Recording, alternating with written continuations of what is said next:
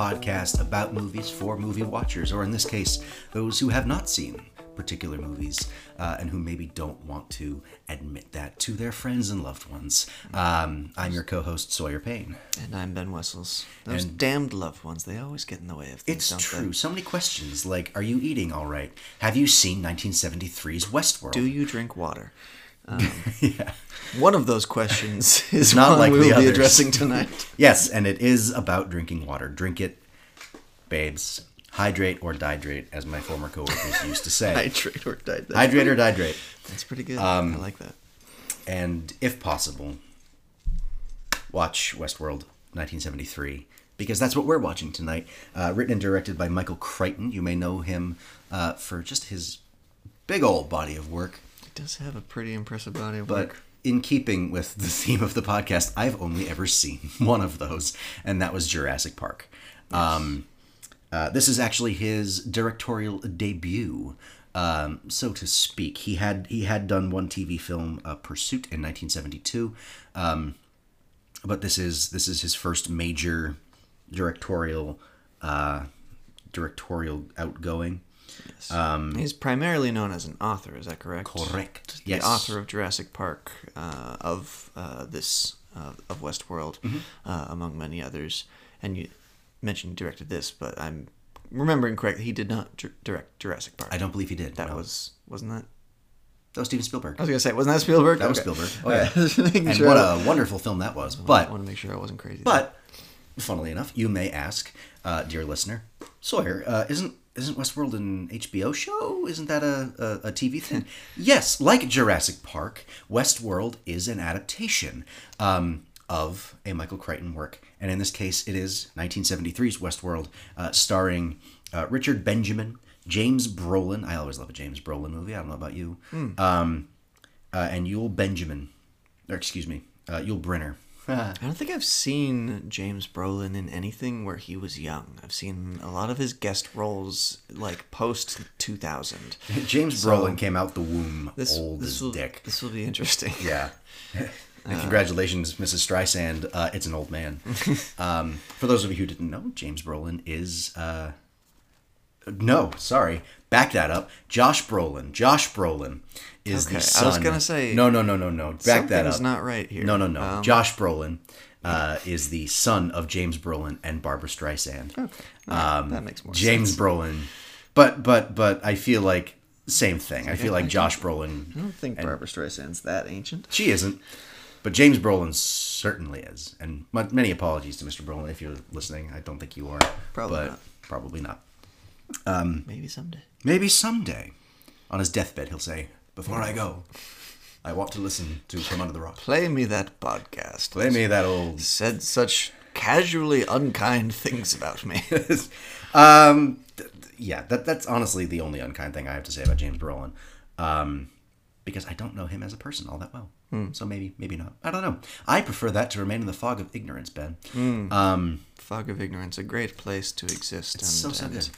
How, Uh, how comforting it is to just stay there. But on the subject of actors that we really, really like, um, there is an actress in this film that I think you will recognize, and I won't tell you Okay. because I want to see if you do. All right. Um, but it is someone that we both know and love, uh, and who unfortunately is no longer with us, and that is the only hint I will give you. Um, but uh, if you're familiar with Westworld the show, you are familiar with Westworld the movie. It is the same concept, um, and so I've seen this. Ben, you have not. I have not. What expectations or hopes have you going in? Um. Well, I mean, I really loved uh, Westworld, the show, um, while it still existed. Of course, as we know, um, because streamers can't be trusted, it just doesn't exist anymore. Um, can't be found anywhere. Um, so great job there, HBO. Um, but I, yeah, I really enjoyed the show. You know, always a big fan of westerns, so I am looking forward to this. I am expecting I won't be surprised by much, um, given that I've seen the show. Uh, but uh, I guess I'm very interested to see how how it was approached and uh, how it was, uh, uh, you know, in in sort of a you know 70s filmmaking uh, style. So um, it'll be interesting to compare and contrast a little bit there. And I, I you know, I do have probably some uh, pejorative expectations of the quality of this versus the more modern adaptation, but perhaps I'll be pleasantly surprised. We'll see. Excuse me. As I as I say, I did I do really like the show and the concept, so uh, I am expecting it will be a fun time.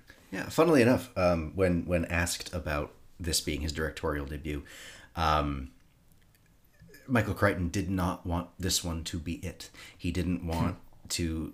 He he didn't want to start his directorial career with, with science fiction, but kind of we, we brought this up about uh, Stallone and Rocky. Uh, this was the only way he says that the studio would let him do it. Um, so you know, find find your in, find your in, and take it. Yeah. Um, and uh, I for one, I, I for one think it it went very well. Excellent. Yeah, Well, should be a fun time. yes indeed. We're gonna go watch Westworld now, gang. Uh, see you on the other side.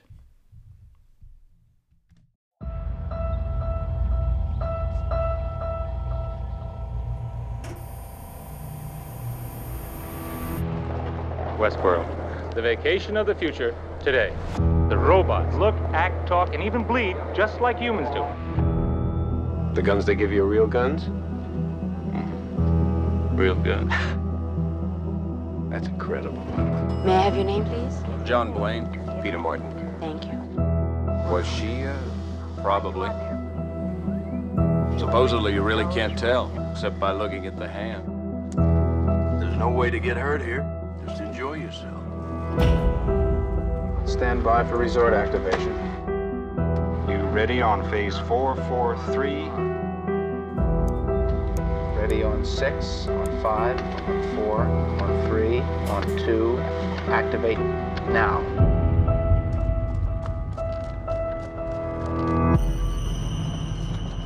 You know what? I almost believe all this. Why shouldn't you believe it? It's as real as anything else. Look out! Let me handle this.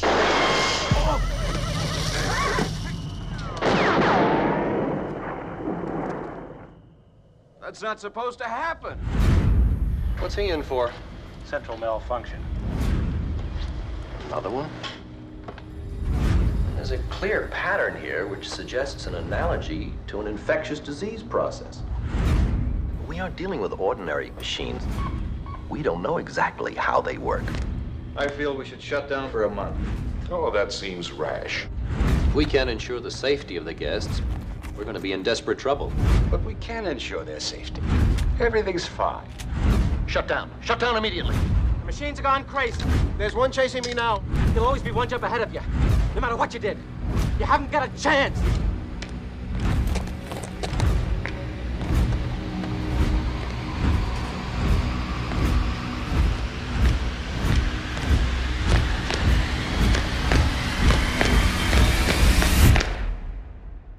Contact us today or see your travel agent. Boy, have we got a vacation for you. Vacation for you, for you, for you, you, you, you, you, you, you, you, you, you, you, you, you.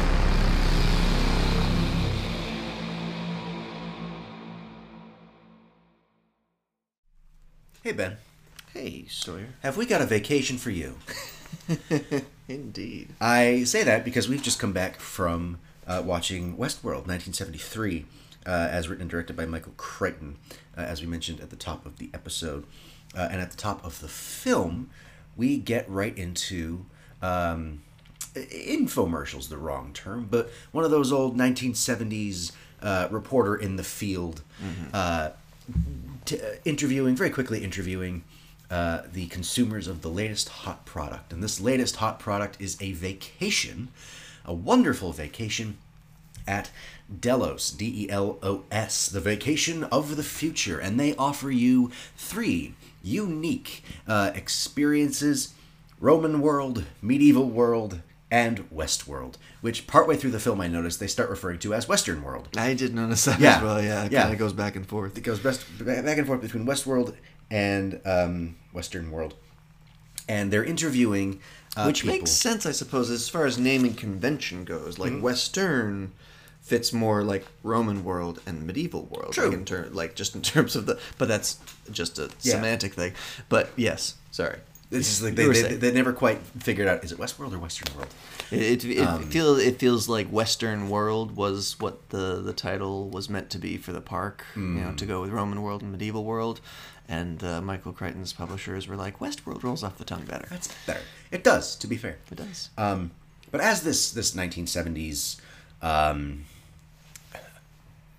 reporter is is asking people, and he's like, "Hello, yes, you, you, you, sir, uh, you've just come from Western world, have you not? Oh, yes, I did. Of course, I did. What did you What did you think? Well, I had a lot of fun, and and these interviews go on to say, you know, oh yes, I I, I, I did the tourney, I, did, I jousted at medieval world, it was great.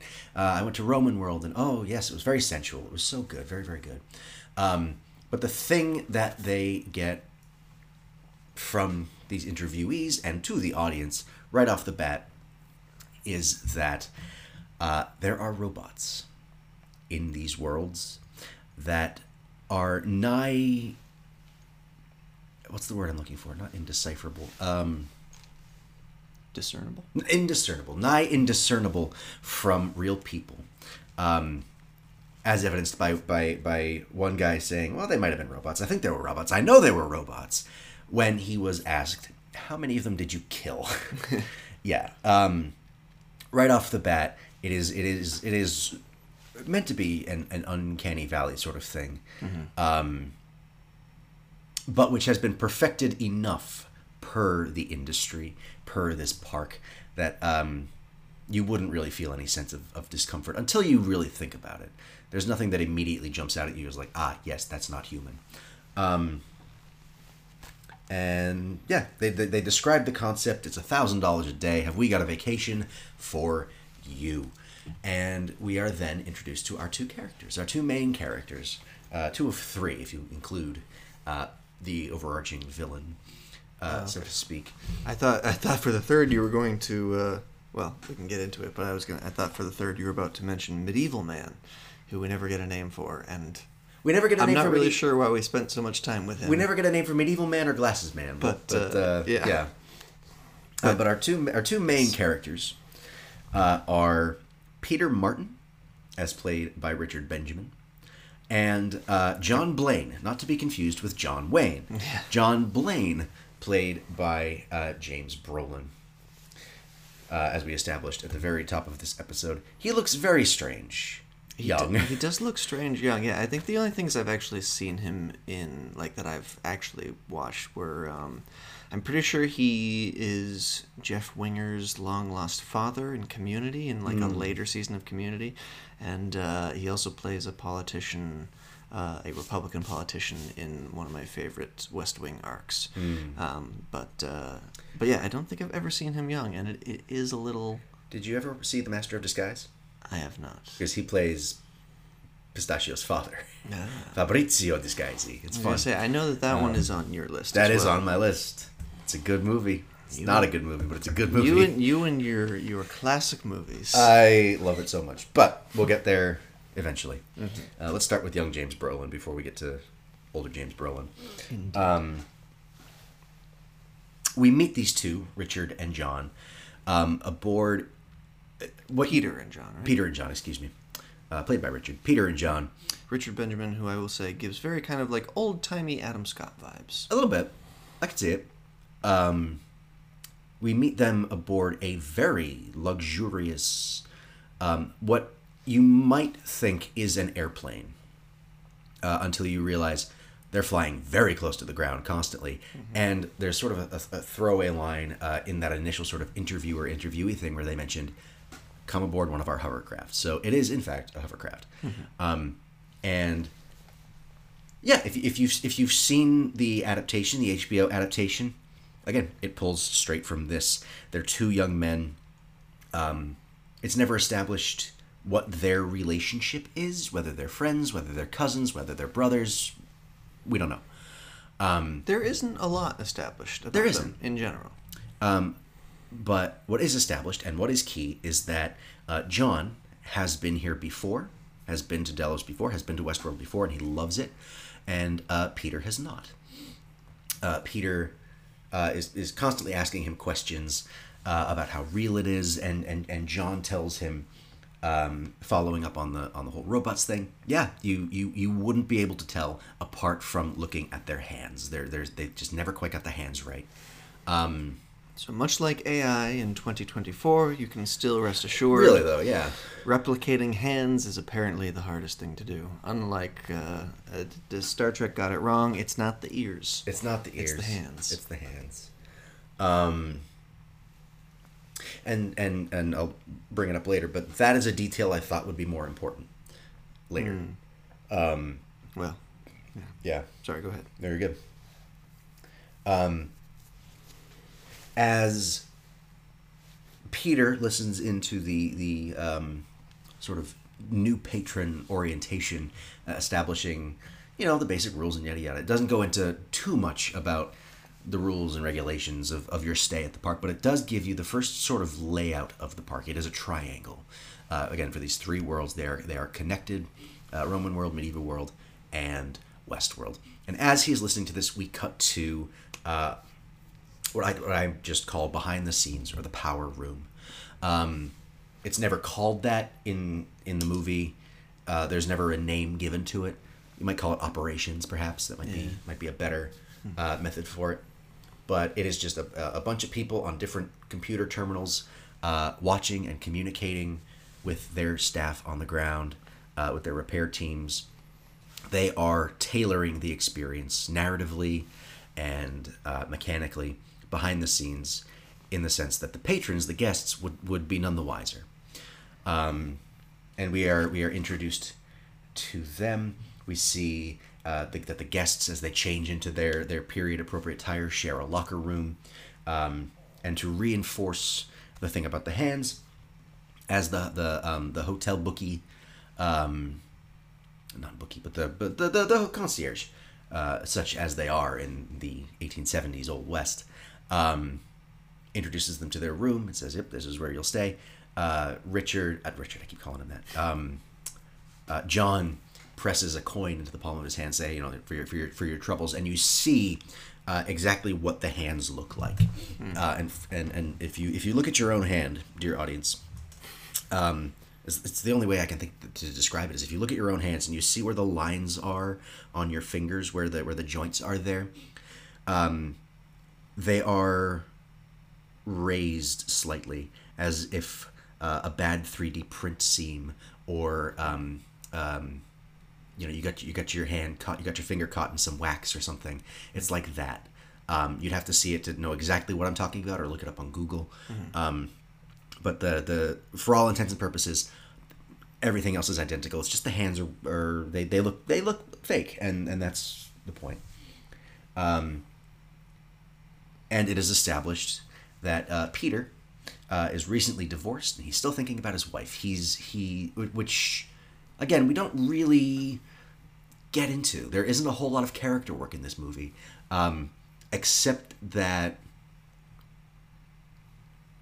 uh, to, to, to, to use a, a, a pun, uh, Peter has a hard time divorcing himself from reality.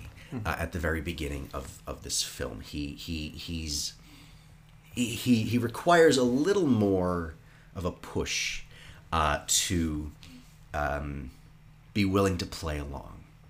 Um, as, as evidenced when uh, he and John go to a bar, a saloon.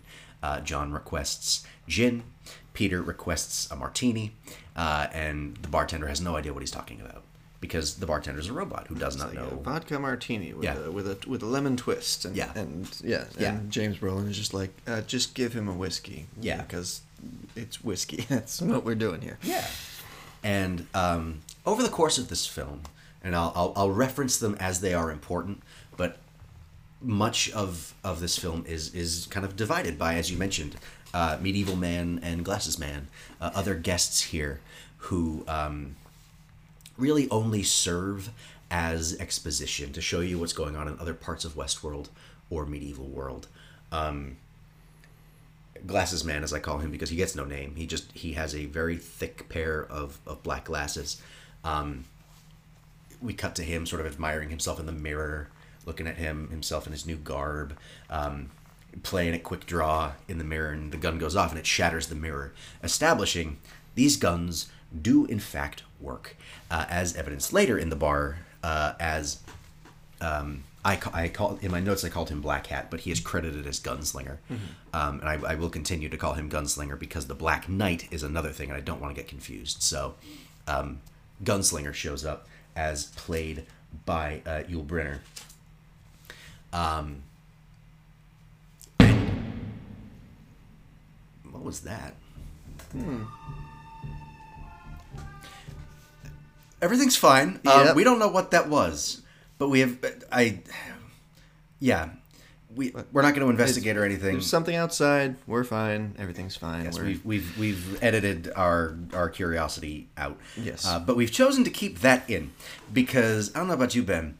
Introducing a gunslinger and then hearing a bang is some pretty good timing. that it did feel a little too good to, to Yeah. To just edit out. So yeah, we'll we'll keep we'll Yeah. keep the the very immediate uh, part of that. God, And and maybe I'll have some a little bit of fun with that when I'm editing this episode. wild. But, Um, yeah, that was crazy. Anyway, gunslinger enters. you were saying yes. Yeah, as played by Yul Brynner, um, uh, and and and comments on uh, the fact that Peter can't hold his his gin.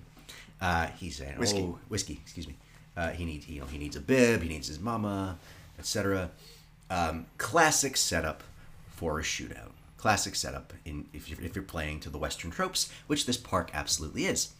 Um, to which Peter responds, "You talk too much." I'm sorry, you talk too much, and you got John in his ear going, "Come on, shoot him," you know that sort of thing. You got the the patrons starting to realize what's about to happen, per the trope.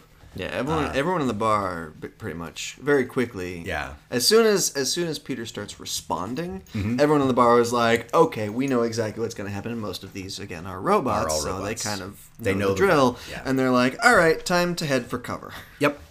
Um, Gunslinger says, "Why don't you make me shut up?" And that's when Peter squares off with him. You get the classic hands on guns, um, and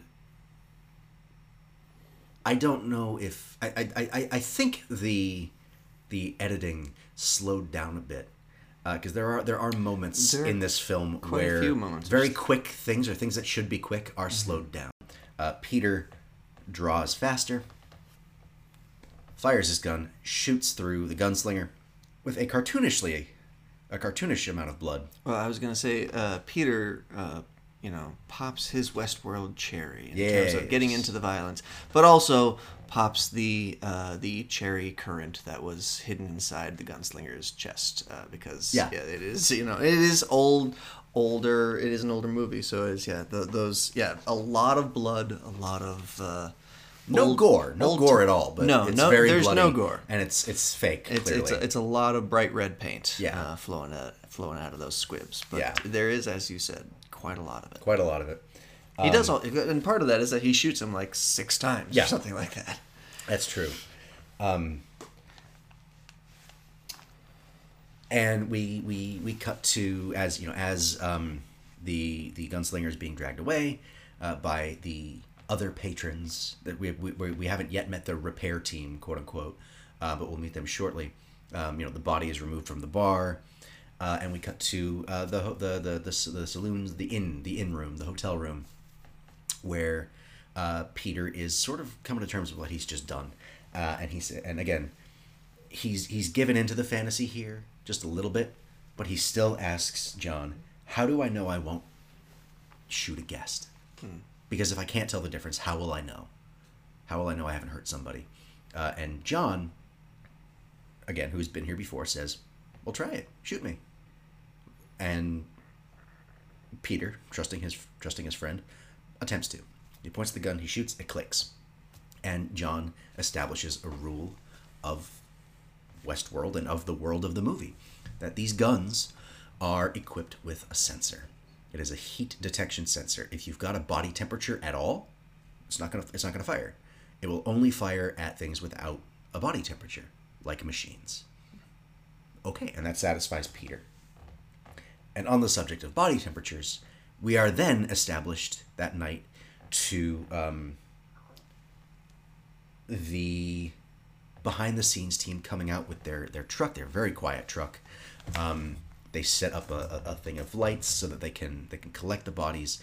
They load them all onto the truck and they load them. They bring them to um, a sort of a sort of depository, a deposit point, uh, disguised by one of the the um, town's western facades, uh, and they load them all onto a conveyor belt, which brings them down into what looks very much like a hospital, complete with heart monitors and like brain wave sensors. Um, and you know your your head scientist, your head engineer, your head doctor, I suppose. They've all got lab coats. They look like surgeons. Um, he's walking around, um, asking his team, you know, what happened with this one? Oh well, I need to I need to fix her balance rotor. She fell over. Oh dear. Okay. Um, what happened here? Oh, she just um, little little things like that. Uh, what happened to him? He got shot. Okay. Yep. Um, but it's it's it's established that something's not quite right. Um, there's been another malfunction, another central malfunction. It's one of those one of the one of the things that this movie I will say doesn't do amazing some of the time, not all the time, but some of the time, is important information is kind of glossed over. Um, it's it's it's it's you know oh another central malfunction, another one is is kind of just thrown away at the end of the scene. Um, but then we get to the doctor addressing this to his his it's not quite the board, but it's it's his it's his team of directors. Um, and he's establishing that this is something that is ha, now has a statistic. We've had another uh, central malfunction, failure, and breakdown. Has it, it was on track. You know, these things do wear, they do tear, they do they are in need of repairs, um, and they are computers, so they do they do glitch from time to time. But everything was on an established tr- uh, track. You know, with within acceptable levels of error, I suppose, for lack of a better term, up until about Yeah. six weeks ago. Then Roman world spiked and it was dealt with. Uh, medieval world spiked and again it was dealt with. And now, and now, Western world is, is, is starting to be a little wonky. Um, and the doctor, uh, either in question or, or in answer to another of his members' questions, suggests it's acting a lot like a disease whatever this this malfunction is whatever this error is. And when he's questioned about that like well how can machines have a disease? Another bit of bit of lore another bit of background is is revealed that although these human technicians are repairing and, and, and constructing these uh, these these the HBO calls them hosts, um, but these these these these robots, The automatons. the automatons, the automatons, um, that in a lot of cases these machines were built and programmed by other machines, so we don't know how they work. I did have that line specifically written down in my notes. Quote, in some cases they've been designed by computers. We don't know exactly how they work. Yeah. And then like my follow up to that was just sirens. Yeah, yeah, like yeah, this yeah. is it's just Yep. the biggest of red flag. Yep. Sound the alarm. Holy shit, what are we doing here? Um, not not you know one of those disappointed but not surprised I guess like it was a little surprising but like also yeah that that was the first moment was like Yeah. okay so all of this is gonna go wrong Yeah. fantastic Nobody knows how they work. yeah Um, um, my notes. Um, and then we get the next morning, uh, early enough, you know, late enough that the, the the sun has risen, because it's established that these are not these are not like. All of this is taking place under the open sky. This is not like you're in a dome with a fake um, projected weather or projected anything like that. Like y'all are out in the desert um, doing this stuff. Yeah, it, it does feel very much set up as like, you know, what would seem to be, you know, in the 1970s, theoretically, the most realistic way for this to happen, which is almost like Disney World esque. Like someone just got a big chunk of land out in the Yeah. desert and made these three like parks essentially, mm-hmm. which is still kind of the vibe in the show, but not entirely. The the show is- feels very vague about all that, and part of that is I haven't really watched far enough beyond season one to actually know what's going on. But Yeah. I never will now because it doesn't exist anymore. Can you tell I'm bitter? Anyways, sorry. Yeah, no. But yes, it, it has that feel of just like, yeah, they're just out in the desert. It's just the normal weather. They're out in the open world. Uh, I did skip over one thing, um, and that'll be important to what comes next. Is that they are um, they are introduced that they were introduced that evening uh, before the repair team came and did their thing uh, to Miss Carrie, who owns a brothel and a bar, uh, and the Okay, but is she important later, or do you just want to mention her? I did. I did want to mention her only because for two reasons. One, I brought her up at the beginning of the episode. You did. and then overestimated how important she would be to the film. Friends, um, Miss Carrie is played by Ma- uh, Majel Barrett, who, if you are a Trekkie like me, like Ben, Mm-hmm. uh, you'll recognize her as um, the original number one. You'll re- recognize her as Nurse Chapel. You'll recognize her as Lwaxana Troi of Betazed. And possibly most importantly, you'll recognize her as the voice of the Enterprise. Voice of the Enterprise computer. Yes, Captain. Um, and I just wanted to bring her up because I love Majel Barrett. Oh no, fair. I, I adore like- her so much. I Um, same. I the other reason I was I- way off in my estimate on Yeah. that one, by the way. But the, the, the Um, other reason I bring this up is because um, she sets John and Peter up with two lovely robot ladies. Mm-hmm. Um, and they decide, I'd rather That's right. Yes. I'd rather get before. some than go stop a bank robbery. Yes. And it is after that, after Peter Oh yes, we're backtracking to the because I also had a note about this. Yeah. May I? Please do, please do. Uh, quote this is from my notes. Pete got laid. Suddenly it's fun. Suddenly it's fun. He's he's all on the board. next day he's like, John, this place is amazing. I love I'm this." having such a good time. And so as we cut to that morning, guess who shows up again?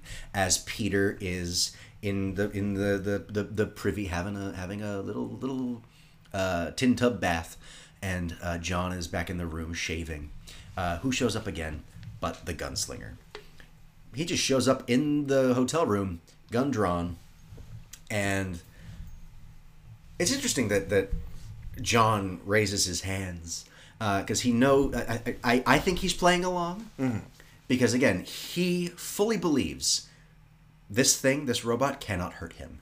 Yeah, I so I think he's he's kind of backing up, kind of see where this goes. Yeah, I mean, well, Um, and I think we see that later as well with John. Sort of not to spoil, Please, please, please. We're only about five ten minutes ahead of it. John sort of letting Peter get put into jail. Yes. like John very much feels like he is here for the game, for the experience. the immersion. Yeah, Peter at some point earlier complains about like the hotel room or the Mm-hmm. room they're staying in at the saloon or the tavern not being comfortable enough and he's like well this is how comfortable it was Yeah. like, this is about getting the experience yeah. Um, and so, yeah, gunslinger holds John up uh, in the bedroom. Um, Peter hears this, bursts down the door, and once again shoots the living hell out of gunslinger. Shoots him out the window, Mm-hmm. uh, and and uh, John looks up at him like, "Oh, my hero." Um, and Peter said, "You know, was he bothering you? He won't be bothering you again." You know, fully committed now to the experience. And then, as you say, we cut to Peter's been arrested. he has killed a man. shot a man but also the you, he won't be bothering you again feels like an appropriate moment not to you know just some a little foreshadowing uh, as it is a theme a growing theme here on this show or so he thought Yeah, we're gonna change the title it's probably or so he gonna- thought. We're not. I'm just. I just Yeah. wanted to do that. But yes, Peter is in jail. But as Peter is in jail, um, it's established, you know, oh, yep, the judge, the, the, the judge will be here next week. He's probably going to hang you. He Hang likes you hanging. He likes hanging. He's a hanging man. And um John leaves. He arranges for lunch to be uh, he, he, you know, the, in a, in a again. This is a Western trope, so he he hires a, a young indigenous woman in in stereotypical. I, I stress to emphasize stereotypical, you know, buckskin garb uh, to to bring Peter uh, uh, a meal. The judge, uh, the judge, the sheriff looks it over once and lets it through and uh, we realize as John rustles up a couple of horses to wait outside the jail, he has smuggled dynamite to Peter, who blows the wall out, and the, the pair of them uh, escape, but not before shooting the sheriff. Um, and they escape into the desert, where they hang out, and, and, and, and they just sort of. For, for, for John, th- this is something he already knows, but Peter, as much fun as he is having now, fully fully accepts okay we can do anything we want here up until uh, a, rat, a, a, a, a, a rattler a rattlesnake um, appears on the scene and the, the pair of them try to shoot it and their guns misfire. The guns don't work. And john is bitten. And it's not a real rattlesnake. There's no poison in it.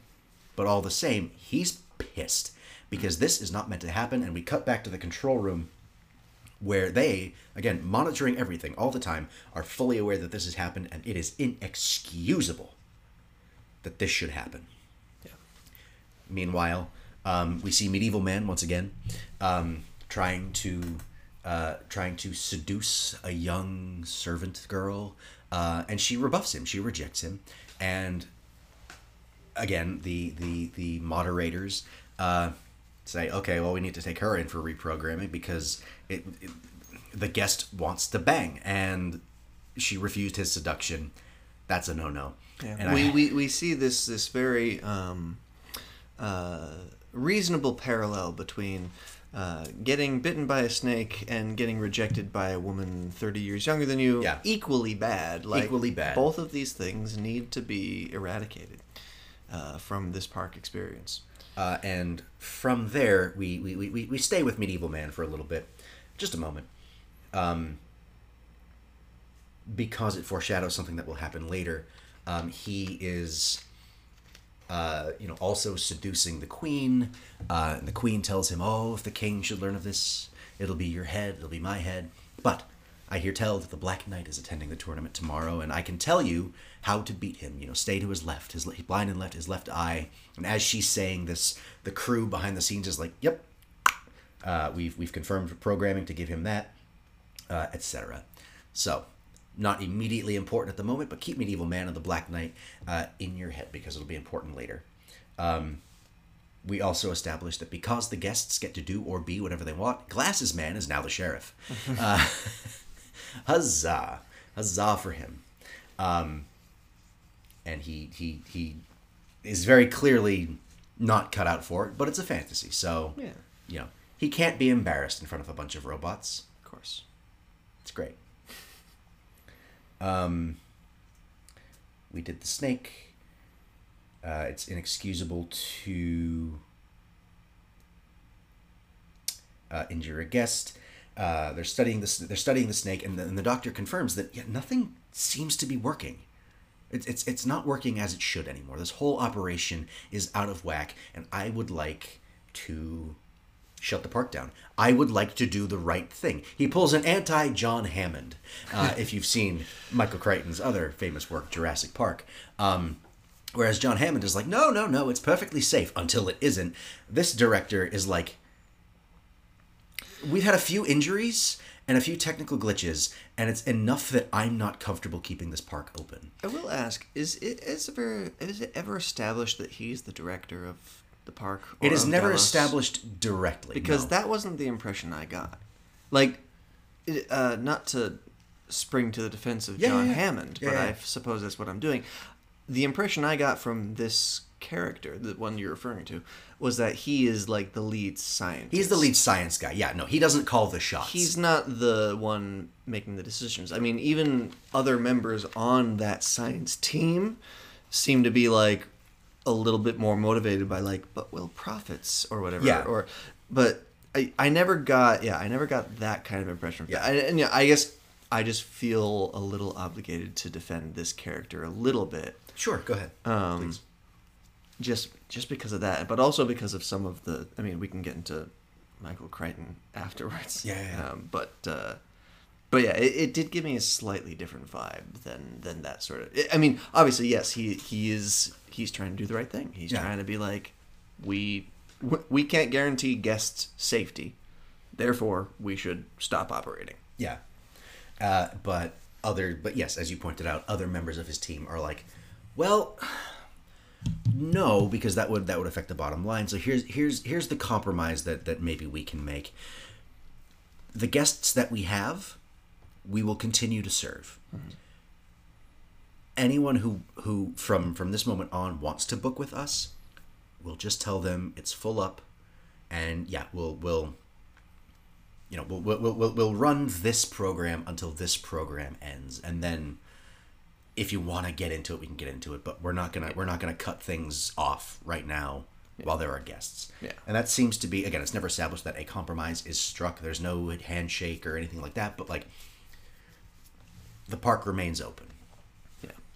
um, and you begin to see, um, you know, as me- as medieval man woos his his queen, um, as the Black Knight stares across at him in the in the in the in the great hall, the feast hall, um, as we we see again uh, the gunslinger on the operating table. There is a silvery sort of glint in some of their eyes sometimes uh, when when something is is wrong or something is malfunctioning. Um, then there's a bar fight. Um, and we learn in the uh, well, so, so John and Peter uh, engage in a bar fight. It's good fun. A lot of this movie is just good fun. Um, and then we establish again as Black Hat or uh, as as Gunslingers on the operating table. Hey, we've just outfitted him with with you know the, the newest stuff. He's got infrared uh, sensors now. He's got heightened auditory processing. This can only benefit the experience. You know, not like we're creating a better Terminator, um, anything like that. But um, as this bar fight happens, again, we kind of cut back and forth. Uh, John and Peter wake up utterly hungover. Excuse me. Um, you know, that morning they wake up utterly hungover, and that very same morning, Medieval Man is getting dressed up in his armor, and he's like, mm, yes, the, t- the tournament. But first, breakfast. I want to go get breakfast. And so he, in his armor, goes to the Great Hall, where he is engaged by the Black Knight, who who, who challenges him. And medieval man tries to tries to brush him off because again he thinks he's the guest he thinks he's in control. He says i just i just want to have breakfast man. I just want to do the thing. And then the queen shows up in her not even in her finery it's like um li- little more than like a robe over her like she's just waking up too coming down. Um and the black knight challenges him and, and, and, and fights him and injures him and stabs him. This is the first death death of a guest um, The robots are killing people. in this movie. We come back to John and Peter meandering through town, which you'll note is a very empty town. It is a ghost town now. Um, um, as they sort of comment to each other, like, ugh, I feel sick. Ugh, I want to get back to the hotel. We cut back to the control room where now nothing is working. Nothing at all. The control room has, has I mean, functionally, there is power. There is electricity, power in the social sense. In the control sense, they have none. And finally, because we love the rule of three, once more, Gunslinger shows up. And this time, John decides, you know what, we're hungover. Let me shoot him this time. And Peter says, yeah, okay, awesome. John goes for his gun and is shot. And he's surprised. He, he turns to Peter and says, I'm, I'm shot. I'm shot. And he's shot again. And this time he hits the ground and he does not get back up. And Peter realizes what has happened. And he is alone in a ghost town with a malfunctioning gunslinger robot and his dead friend. Peter gets on a horse. Peter rides away. Gunslinger gets on a horse. Gunslinger gives chase, and we see uh, as we as we enter the third act of this film, we see from the perspective of these monitors of these moderators, it's happening everywhere now. Medieval world is in chaos. Roman world is in chaos. Robot revolution. Robot y'all. revolution. Um, and from here on out, there is very little dialog It's it's Peter rides out into the desert where he finally comes upon, um, uh, you know, a man in white. He's got a little little buggy, uh, by which I mean a car, not a, not a not a horse and buggy. Uh, and this man is terrified to see him until he says, "Okay, no, show me your hands." And Peter shows him his hands. and He's got normal hands. And the tech technician tells him straight up, like, "Oh no, there's no fixing this. You're doomed. Because if it's a gunslinger, he's probably this model. He's probably got these specs, as we established earlier. These new specs. Once he's after you, he's not going to stop until he kills you. You're fucked, dude. Um, and very shortly thereafter, you know, as Peter says, "No, I do have a chance." Uh, technician is shot because the gunslinger just keeps coming. He is. He, he he he gives into the um the horror movie trope where you can run as fast as you want and he will just keep walking, but he will find you and he will get you. Um, and eventually, Peter rides all the way to Roman World, where and I don't know how he knows to do this, but he goes to one of the bathhouses. He goes, he sees all the bodies strewn about. Uh, he, he discards his horse and he he opens up one of the drains and climbs down into it, um, revealing the, the, the very very sterile, uh, very empty sort of underbelly of, of the park. This is you know the, the, the where, where where the staff are, or, or would be. And it's a maze. Um, it's established a little earlier that the control room is they're they're electronically sealed in. Those doors won't open, so they are overheating and suffocating. And when Peter finds them, they have done both. They have overheated, they have suffocated, they are dead, and Peter can't get in the room. Uh, so Peter continues, and he and he manages to, to, to elude or outrun the gunslinger, but by now the gunslinger has followed him, using his infrared senses to follow Peter's foot, footprints and his heat signature. Uh, and now it's a now it's a, a race through the maze. Peter comes to the now well empty of real people, but there are still bodies uh, on the gurneys, uh, and he finds the various chemicals and acids that they are working with, and he gets up on one of the gurneys. Um, and splashes the gunslinger with some acid, and his face begins to melt a little bit. Peter escapes. Um, the chase continues uh, all the way to medieval world, where Peter realizes by accident um, that when he stands under a torch, the now sort of melted, malfunctioning gunslinger cannot discern his heat signature from the torches. Um, it's, it's very. Uh, it's very. It's very Predator of them. Yeah. Although they did it uh, 14 years earlier, so maybe Yeah. Predator is very Yeah. Westworld of itself. Yeah.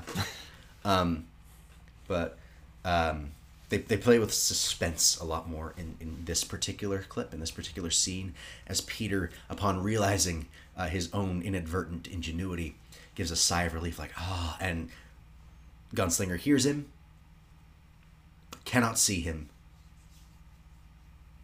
Shit. And so he, he turns around like he's going to go, and Peter also moves like he's going to go away and he he he, you know, he knocks a knocks a, a brass or a steel or an iron pot or whatever.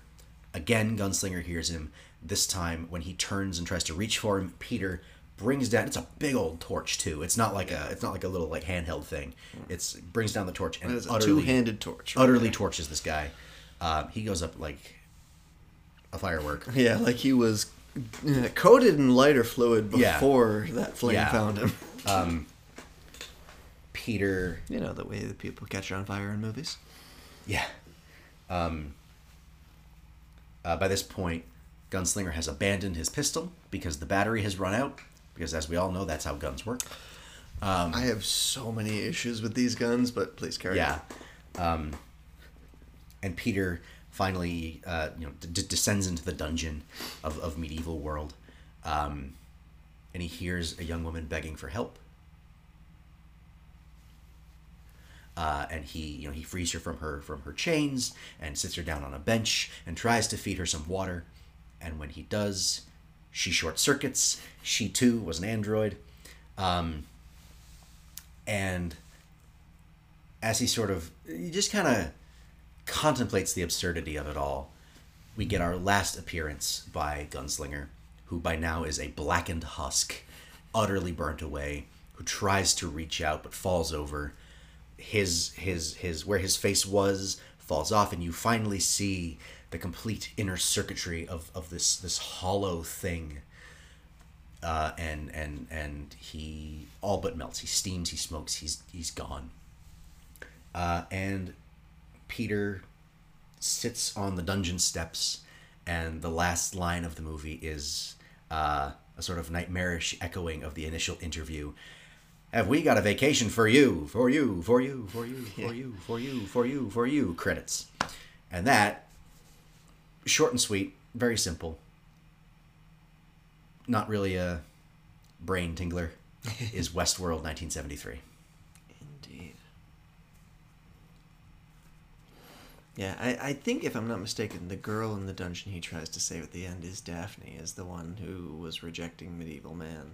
Was it her? I I'm not positive, but I think it was maybe meant to be her. Possibly. I gotta go back. and look, 'cause Otherwise, I know she was. Yeah, maybe. It's just, Just another somebody. random person. I don't know. I mean, it's it's a, it's a nice credit to Peter's character. I think that he he sees someone in need and tries to help despite Yes. everything. Yeah, I mean- but but he still has not learned. He still has not learned. lesson.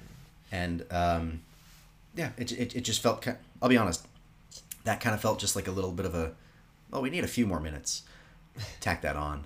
Hmm. Um, but I mean, I, I know. I, I think. I don't know. I think your original point is valid. I think it is trying to speak to his character that even after everything, he still has this desire to help, even if it is a misguided desire. Um, and his desire to help uh, gets in the way of or overpowers his logic processing of like, oh, this is not going to help because this is a robot. yeah. Uh, yeah, so I mean, it Oh, and this is why this is why I wanted to bring up the hands thing earlier, um, because he hears someone in need and immediately assumes, oh, it's another guest in the same sort of position that I am, and that would have been a, a, a logical place for him to see the hands and realize, no, this is this is a trap, and maybe it could have been a trap. I don't know, Yeah. but yeah, they, they, they, they establish that these dro- the droids, these uh, androids, these robots are indiscernible from humans apart from the hands. But there's nothing really plot relevant to it, I think. I think I'd agree with that assessment.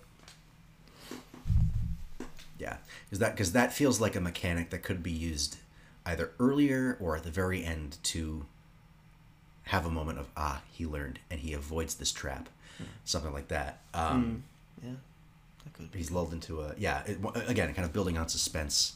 Maybe he thinks he's finally found someone safe, Mhm. and then oh no, it's another one of them. Um, apart from that, that's really uh, one of the, the only critiques I have of this film. Is it is it uh, like I say a, a, a brain tingler? It is not, but it's a fun watch. Yeah, there's there's definitely I'd say over the course of it, there's there's a lot of like you know very like there's a lot of sort of quick goofy set pieces like here's Yeah. all the little western bits it, it's almost it, it, it feels almost played for the audience as much as it is played for the theoretical guests Mhm. in the movie um, just in terms of like yeah here we're gonna have a little bar fight here we're gonna have a little shootout there's gonna be a like a you know the jailbreak Yeah. and uh, and all these other things um, yeah It's a fun film. I mean, I, I, I, I feel bad that I don't really have much more to, to critique gonna- or pick apart, I was but gonna say I don't know if you have any other thoughts no, or I mean, it's it's it's it's it's an hour and a half movie where It was- you it just kind of keep keep going. I will say this: nice the pacing, the even even though we jump around between the guests and and not everything is plot relevant, it's still fun and it's it's it's got a good pace to it. I don't think you really needed much more than what you got. the pace is good. Um, I think I will say, just 'cause we, you know, we haven't done this yet on this show. Okay. I think this is the first movie we've watched that I have not really liked. Yeah. I, but I mean, I just, even like I did like how short and sweet it was, but at the same time, I almost like I wanted it to be longer because I I felt like there was so many like things that got missed or that they didn't do. I just I felt hmm. like we didn't get to know any of the characters. We didn't even get names for as we've said throughout this episode, medieval man. Yeah. Who but we spent like a lot of time with that Yeah. character and and like we followed his entire story and his entire experience in the park. I I was kind of caught being like I either want to like get to know him more for this to feel like you know it makes sense for us to be here or let's be with this guy less. So um i, I don't know. I i and i also I, I i feel like i would have liked to maybe it's just the the like the very like character biased writer in me and this is just me being a bit of a maybe maybe me being a little you know presumptuous or something like that but i just i would have liked to gotten to know the characters a little bit better. I didn't feel like we we really did any of that. So, to that end, to that to that point, um, we have established that the HBO show was an adaptation, and I had a professor in college. Shout out Sunil Swarup, who um, uh, who who taught a theater into film class, uh, and he one of the more important things that he that I remember him saying was that if you're going to adapt something, it needs to be for a reason. You need to either make it better or you need to adapt it in a way that it will it will be more accessible to uh, to uh, to the audience of the time. I may be paraphrasing. Don't don't don't hate me, Sunil, please. Um, sure I paid attention in your class. I, I promise. sure they could Um, not hate you But to that point, then, would you say, having watched, I've only watched season one of, of the, the new uh, or newer yes um, Westworld, would you say that the adaptation was worth it? Would you say that the adaptation brought something more to the concept? the television show. Yeah. you're asking Would you would you say that the television adaptation brought brought what you were looking for in ways that the movie did not? absolutely Okay. I mean, and and that's kind of I mean, that and yeah, I that's the, I am I am definitely a sucker. It's it's one of my f- it's honestly one of my favorite shows, Mm-hmm. particularly season one of Westworld. Like I think season one of of HBO's Westworld is like an almost perfect season of television. Okay. Personally, which I know is probably an unpopular opinion, but um, but that was that was one of the things that I enjoyed the most about this movie was seeing the pieces of this mm-hmm. that I could see. It was like, okay, obviously this was part of the book, Right. and here's the version of it, in the, like the jailbreak. They mm-hmm. they're like they do that in the show as well. Like you know, six or seven episodes in, or I'm probably getting the timing Sure. off because they're hour long episodes. But there are But- story beats that translate. Yes, there, Yeah. there were story beats. That was probably the most interesting and exciting part to me was seeing those story beats that were in the movie in the 70s that were carried into um, the show and seeing how they were done differently, but also being like, oh, I, I know this beat. This is a beat Yeah. that that we did in 2014 or whenever it was Mm-hmm. that the show was made. I, 20 something in that neighborhood. I think 2014. Yeah. Um, Early teens. yeah, but uh, but yes, yes. So I, I definitely do feel like the show added to and improved upon the adaptation. Took the building blocks and said, "Okay, no, I see what they were trying to do, but let's." Yes, yeah. Like I don't I don't want to like poo poo the movie too much or Right, anything. You right, know, right, it's right. it's you know, not to use such a common phrase, but it's very much I feel like a product of its time. You know, it was 1973. It does have that very like mid-century sci-fi feel to it. Like it, Mhm. there's a lot of stuff. Majel Barrett, notwithstanding, it Yeah. just it does feel very like original series Star Trek goofy Yeah, in some yeah, yeah, yeah. places, but also original series Star Trek um, sci-fi. Like it's that aesthetic, it's that Mhm. feel, um, and Yeah, it definitely felt like one of the period pieces that Trek would do, like a piece of the Yes. action with the with the gangs Yes, and, and and all of that. yeah. particularly when they were having the like it must have been like at least three minute long bar fight that was very, Oh, it was that was it just that like bar fight was far too long. it was, but it was but it was Yeah. clearly a set piece for audience enjoyment because it was just like because there was goofy mu- music playing it was like Mhm. all right we're we're doing a there's this is here to for everyone to kind of have a laugh and have a good time with Yeah. and you know there's chairs flying into mirrors and windows and whatnot and, but but and the the protagonists are just kind of existing and barely getting touched throughout that entire Yeah. scene but everything's happening all around them. like that yes it felt very much to me Yeah. like a like a sort of uh, a stretched out trek like side Sure. quest episode Sure, sure, sure. um, but and I mean, you know, and again, I, like I said, I don't want to poo-poo it too much. I, I did I did look it up while while we were recording, and like both its reviews on IMDb and on Rotten Tomatoes are all very good. So I'm, Yeah, I'm, I- I'm, I'm maybe just a hater. I mean, Uh, as, as we as, we as we've established on on this podcast, we are both approaching this as um, as writers and as uh, actors and, and, and filmmakers who who we have said to each other uh, many times do get caught up in the finer details of the world building and do get caught up in lore and three for three, baby. Hello. Um, who do get caught up in in in those things. Yes, much to the dismay of our D and D. Yeah. I think Um, both of us are now uh, have now been made aware of that. So Yeah. cheers Um, to us. but while yeah while while this movie is is perhaps not one uh, for those who will pick it apart Yes. It is a good it is a fun popcorn flick It it is, is a- absolutely one that you would go to on a saturday and say i don't want to think i just want to watch I and, yes, and I will absolutely give it that. so it's a people pleaser Yes, I, I think there's still a part of me that's like I wanted the plot to be just a little bit more interesting, Mhm. but you know, to its credit, it is also, and this is something I miss about older movies and love about older movies. It was short and sweet. It was succinct. It wasn't like, like if I had my issues with it, which I obviously did, Mhm. but like it I didn't feel like I was sitting there stewing in my issues with it for very long. We Right. just you know, we kept moving along and then we got to the end and it was like, "Oh, wow, that that's it. That's the end." that's it And yeah, so I agree. I I would definitely agree on it's a very fun popcorn movie.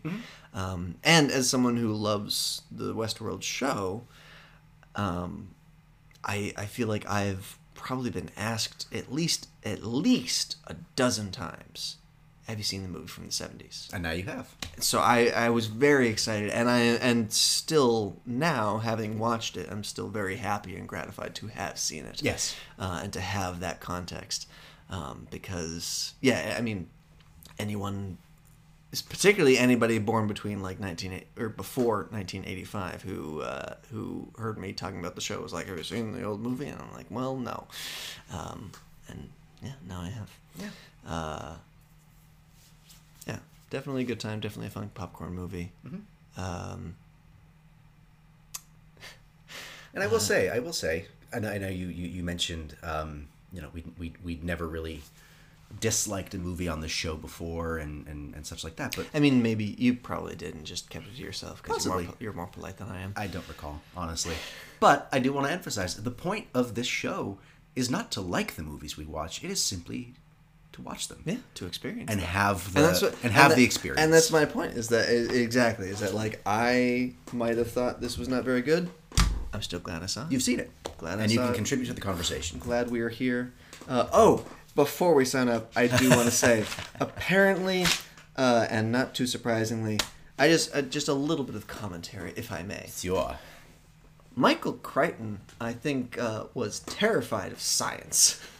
Yes, fair. I, I did a That's little, fair. I did a little googling while we were watching the movie, and uh, because You did I wanna bring that up, yeah. because I wasn't. Well, yes, I did want to, you know, not to not to drag anyone's name through the mud, Hmm. but I, I was struck uh, watching this, and obviously thinking about Jurassic Park being his most famous work, Mm-hmm. and feeling like both of those movies, both of these movies, are examples of like, you know, like here is another here's a different version of the worst case scenario Yeah. if we let science go too far we must we mustn't let the scientists do too many things because it will only end in apocalyptic catastrophe I would argue. Well, not. I wouldn't argue against that, but I would add to it. Mm. I don't think it was science itself that terrified Michael Crichton. If I'm looking at the cho- if I'm looking at the concepts of Jurassic Park and Westworld and the mm-hmm. choices that are made, it's science capitalism. Well, yes, I mean, yes, I would agree that the the money the money pushers and this I think this is something that is represented very well in Jurassic Park mm-hmm. and that is represented very well in the HBO Westworld. Mm-hmm.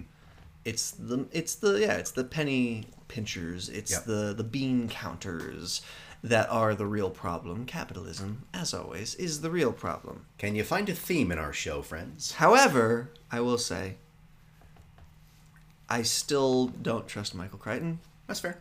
looked him up, didn't believe in climate change. So I Fair think my enough. I think my I initial think- impressions may have not been too far No, off see, mark. I didn't know that, and I'm willing to I change my mind. I know. Um, I apologize. I did kind you're of good. set you up to to to to spring that on you. no, that's all right. that's all right. Um, But I mean, this is regardless, you know, you know what? Regardless, and this can be a you know a maybe a learning moment for me too.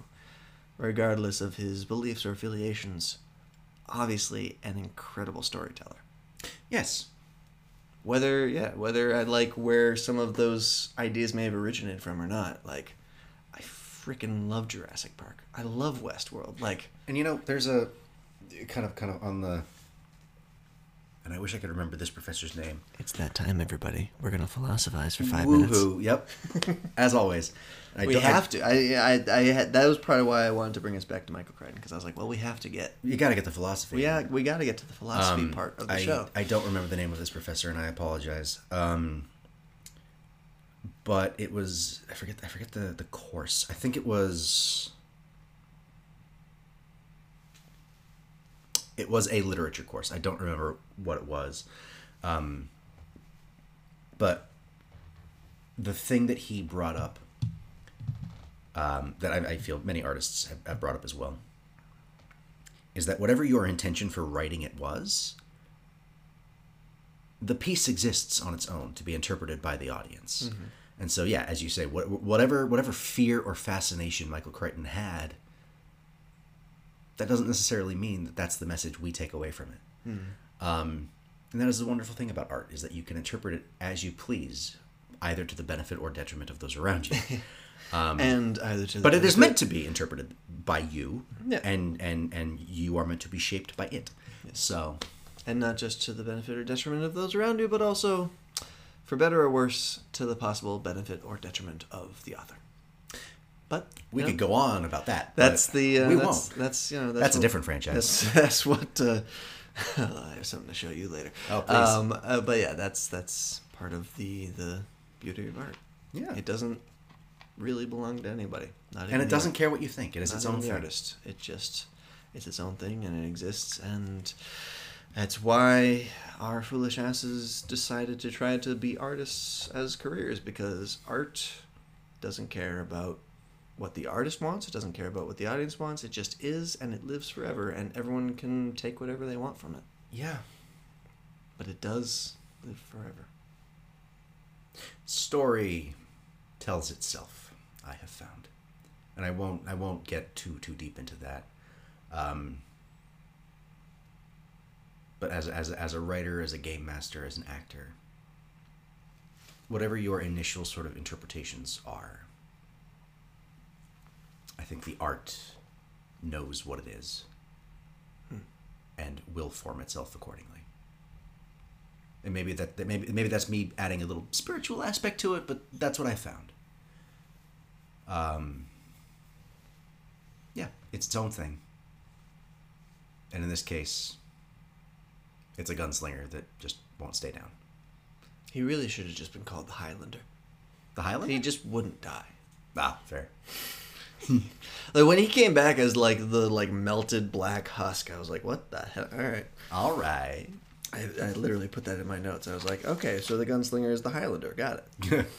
and then he actually died, He did. or did he? I mean, Or or so he thought. I'm pretty sure the the the the duration of time between when that death happened and the credits rolling is less than the time between him reappearing as the blackened husk and when we saw him lit on fire. So we don't know. There could have been uh, there could have been extended scenes after after the credits in which uh, he's still not dead because he can't die. We just don't know. Who knows? At some point, Peter looks in the mirror and says, "I am he. He is me. I am the gunslinger now." Because he, I, I did, I did wonder about that. He is effectively the only person left alive in that entire park. Yes. How is he going to get out? Nobody knows. He has to learn how to pilot a hovercraft. Hmm. Which, you know, I imagine is in the skill set of most people in 1973. Especially where, as we've established at the very, well, we ha- we didn't establish, but as is established at the very beginning of the film, in another throwaway throwaway line, he's a lawyer. Yeah. Famously capable people Yes. who everybody likes. He's going to negotiate his way out Who wrote this movie? Was it Michael Crichton? Did Written, he written- write and writ- direct? Written and directed by Michael Crichton. Yep. All right. That's it. Man's a bad writer. It's okay. No. Your main protagonist is a lawyer. This Your is who you want the protagonist is a people to be like connecting with and Okay. and rallying behind. Counterpoint: Stan Lee, Daredevil. Very different. Your main, lawyers. yeah. Very different. I could never like a but- lawyer. I'm the but- devil of Hell's Kitchen. Okay, I might like a lawyer. You know what? You make you you you do make you you do make us a strong counter. I'll give you that. but yeah. Friends, this has been Westworld 1973. Thank you for climbing out out of the uh, from. Uh, thank you for climbing out from under the rock to watch it with us. I'm Sawyer Payne, I'm Ben Wessels. and thank you, my friends, and good night. we'll see you next time.